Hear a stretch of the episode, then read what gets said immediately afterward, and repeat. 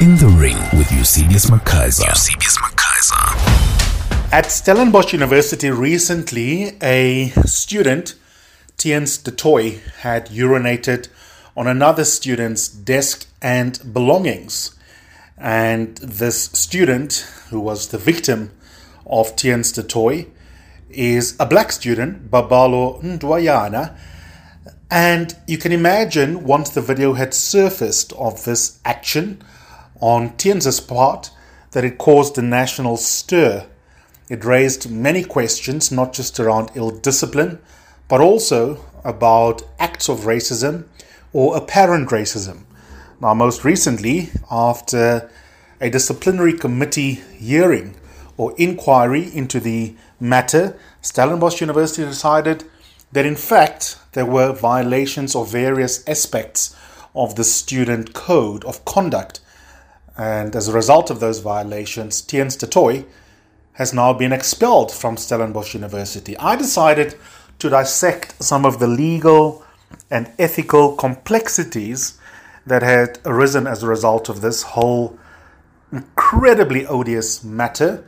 And so I'd written an article for timeslive.co.za Stellenbosch University versus Theuns du Lawfare Retards Anti Racism Project.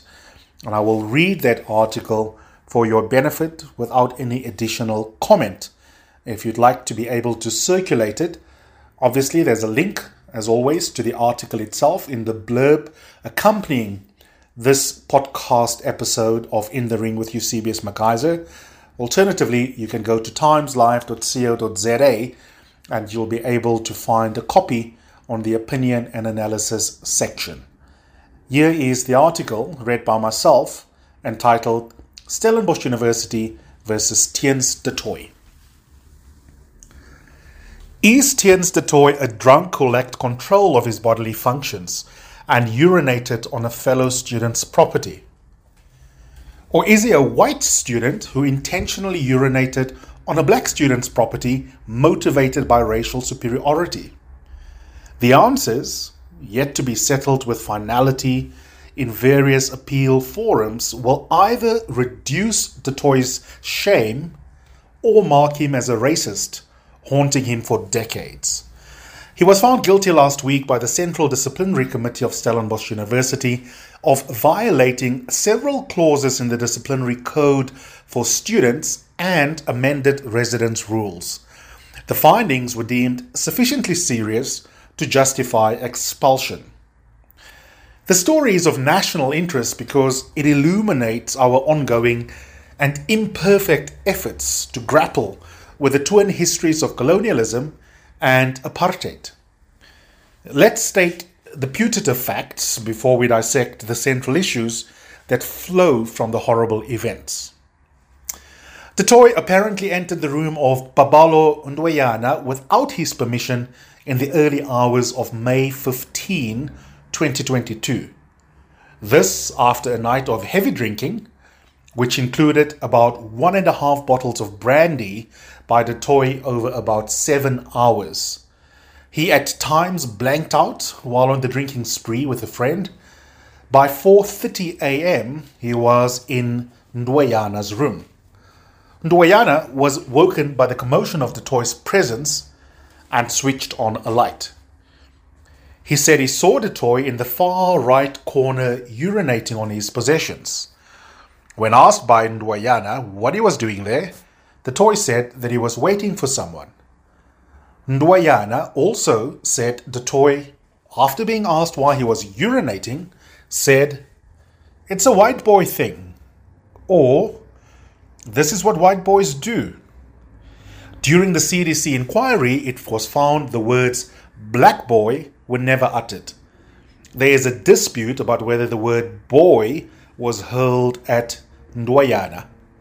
We can set aside that which is not disputed. Du Toit and his legal representative accepted, and rightly so, that he violated the student and resident's codes of acceptable conduct from trespassing to disrespecting values such as mutual respect and compassion, damaging physical property, and so on. They accepted he deserves severe punishment, including many hours of community service, perhaps, and even suspension from the university. They did not, however, accept the racism finding and think expulsion amounts to an educational, quote, death penalty. This raises a crisp set of questions. Did du Toit commit a racist act? Did the CDC evaluate the facts properly? Is this process the best way to handle such issues? Drawing on D.T. Goldberg, the CDC defines racism as, and I quote, the irrational or prejudicial belief in or practice of differentiating population groups on the basis of their typical phenomenal characteristics and the hierarchical ordering of the racial groups so distinguished as superior or inferior. End of quote. The CDC noted the legacy of racism in our country is so potent it demands a zero tolerance approach. It links this view to constitutional jurisprudence that affirms the inherent self worth of every individual and every group within our country. This finds expression in the right to dignity, which cannot be limited. Correctly, the CDC stated SU is no stranger to racism. It did so to further contextualize the commitment to respond to racism decisively with a view to, quote, making it clear SU will no longer be this final stronghold of an undesired culture, end of quote. The CDC's intention to root out racism, as well as its basic definition of what racism is and how it connects to the constitutional value of dignity, is praiseworthy. That is appropriate in light of the legacies of anti black racism in all institutions in our country, including universities. Institutions such as Stellenbosch University, in particular, have for too long been seen as belonging to white Afrikaans South Africans. Anyone else was deemed an outsider, a visitor, an alien. You cannot disrupt and dismantle this apartheid era cultural hegemony unless you intentionally repurpose the institution to be genuinely just, inclusive, cosmopolitan, and public in character. If racists feel safe being racist in spaces that license their racism, we will never repurpose our higher education sector to serve collective public interest. The CDC had the correct political and philosophical approach to this matter. However, it is also a quasi legal forum, even if it's not a court of law.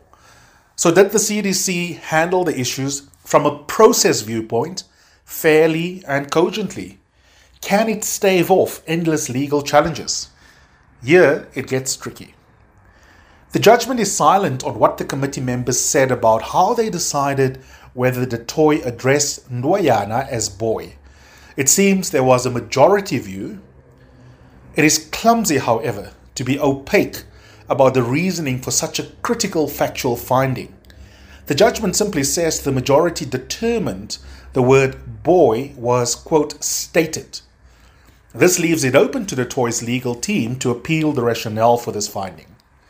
Except it would be silly for du Toit to do so because the CDC makes a bizarre finding about the alleged utterance of the word boy. It concluded the performance of such a speech act is not racist. The CDC, without much analysis, simply said young people no longer use the word boy with racialized connotations, even in contexts where the word may otherwise be used to condescend to someone. Rather, the word is as innocuous, it said, as terms such as local boy and boykie. Well, the CDC is correct that boy as such is not racist. Context, tone, and intention are necessary aspects of social linguistic analysis we need to delve into before confidently ascribing anything as damning as racism to a speaker.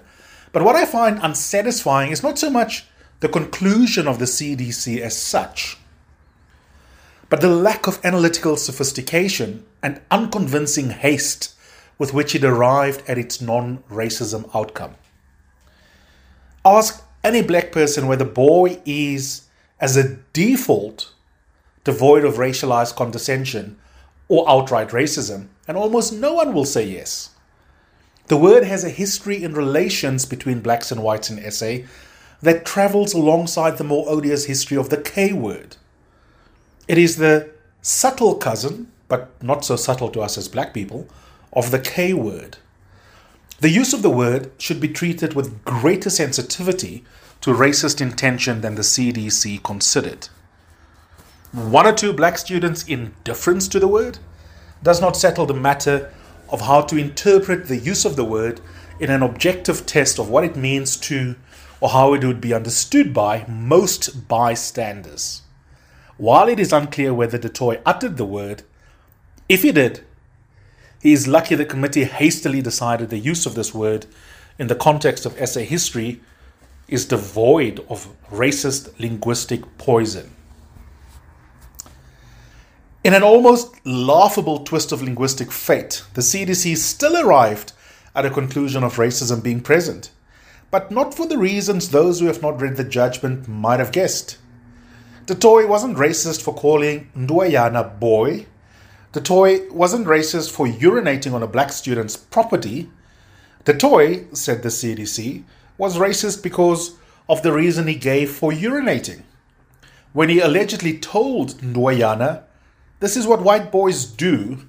He was thereby expressing racial superiority and, quote, dominion over another person, end quote, and specifically treating, quote, people of color as the toilet for white men, end of quote.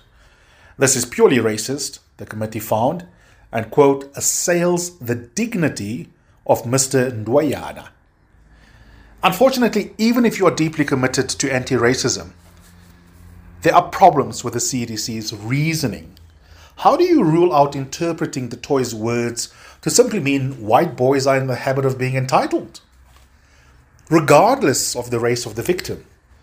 After all, du Toit was literally pissing in the dark until Ndwayana switched on the light. Ndwayana's roommate is white and has a desk adjacent to his. This means du Toit could have easily urinated on property belonging to his white mate because, quote, this is what white boys do. At that time of the morning, and having already blanked out several times, it takes monumental legal work to arrive at the conclusion du Toit willfully set out to urinate in the dark on property belonging to one roommate and not the other. Yet, if it is arbitrary that the property urinated on belonged to the black roommate once the light was turned on, then imputing racist intention seems hasty because it takes no account of what du Toit was or was not thinking and doing at that moment. For many of us, it is distressing to imagine this event as not connected to our potent history of anti black racism, but our reasonable social reading of the apparent sequence of events as recognizably racist does not mean the CDC has, in terms of process hygiene, done the work it needed to do to justify the racism conclusion.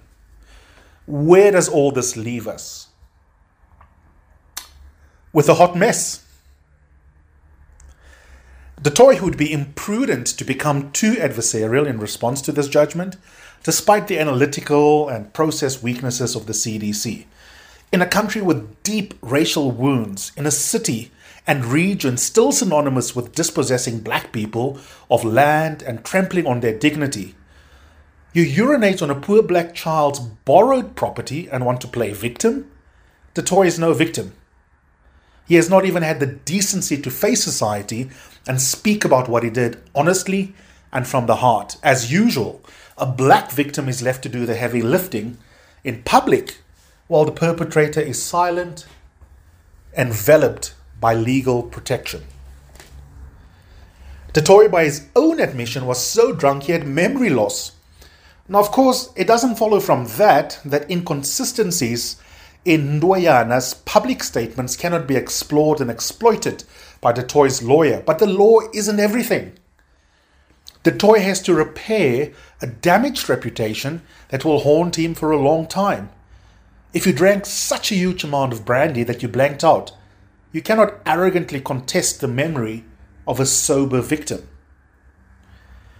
The CDC, in my view, was progressive in determining the variations in some of Ndwayana's public utterances are non fatal. The early statements have a proximity to the time of the offense that makes it fair to accept Ndwayana's version as accurate. The trauma of having your dignity impaired cannot be expected to leave you emotionally and cognitively razor sharp. But all of this, however, is no reason to infer the victim must then be an unreliable witness. Du Toit must humble himself. The problem is, white children are used to second and third and fourth chances. They are used to getting the benefit of the doubt. They are used to being treated with kid gloves. They are used to being licensed to get away with impairing the dignity of others. An adversarial response to this judgment will betray the brute entitlement of the children of 1652 hegemony. Du Toit should seek forgiveness with necessary grace and humility and without expecting goodwill. Demonstrate publicly an appreciation of the gravity of what he did. Instead, he is bathing in the privilege of silence. His victim has no such luck.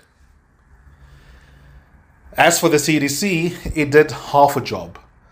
It rightfully asserted how horrid racism is. It rightly insisted having black friends does not make a white student immune to racism.